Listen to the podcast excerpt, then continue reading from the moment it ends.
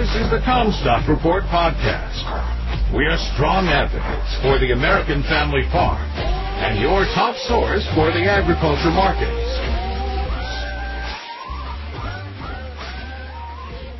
This is Matthew Cruz with the CommStock Report. Higher than expected corn and soybean yield estimates were the focal point of a bearish crop report, but relative strength for the outlook on demand kept selling in check.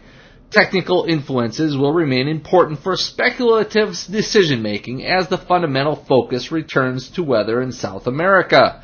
December corn futures broke under the key low from September and have initial risks down to the continuous chart low at 455 and three quarters. January soybeans were still holding their recent uptrend and will have a test of support from the 100 day moving average to finish the week.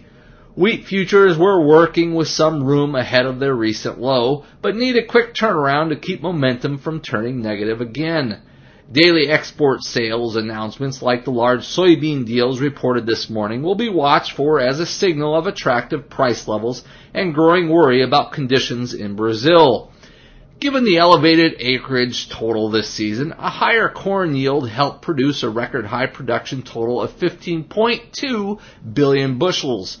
At 174.9 bushels per acre for the national average, corn yield was well above the average trade guess of 173.4 bushels per acre, which was also the yield average from last year. Several states had their corn yields raised over last month, including Illinois, 203 bushels per acre, Iowa 200, Indiana 200, Minnesota 181, South Dakota 152, Missouri 147, and 12 other states. What ultimately kept corn prices from completely tanking after the report release was that carryout estimate did not come in much above what was expected since the USDA revised higher their demand estimates for ethanol exports and the feed and residual. The season average farm price was only lowered a dime to 485, which is higher than the nearby board price and well above the most current cash price averages. Soybean production was raised from last month but remained lower from last year by 3%. The yield change from 49.6 to 49.9 bushels per acre exceeded most expectations, but ending stocks remain historically tight at 245 million bushels, and the season average price forecast was unchanged at 1290.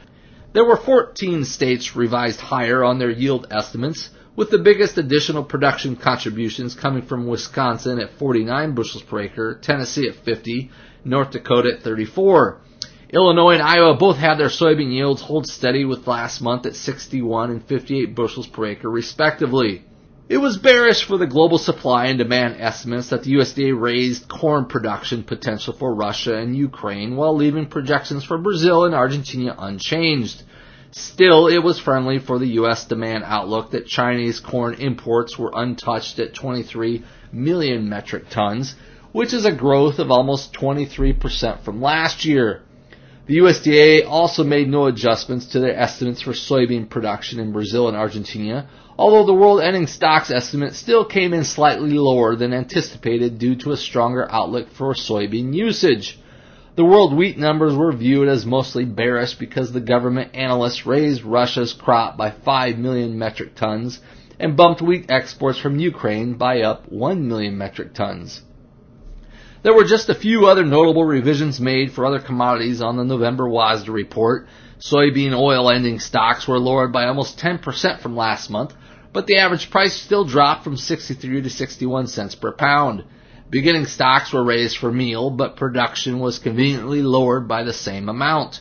Sorghum ending stocks were tightened further, but the average price was lowered to match corn at 485. Nothing changed on the oats balance sheet, but the price forecast jumped from 330 to 350. The rice price target was raised by 50 cents. Cotton yields were raised from last month. Beef production for 2024 was raised by about 2% from last month, but it is projected to fall about 4% from 2023.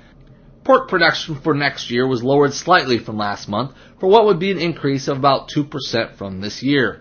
You are listening to the CommStock Report. For more information on marketing opportunities, subscribe to our report at CommStock.com or call 712-227-1110. For a more complete version of the CommStock Report with hedging strategies and trade recommendations, subscribe on our website at Commstock.com or reach out to one of our risk management specialists about how we can help you protect your profits.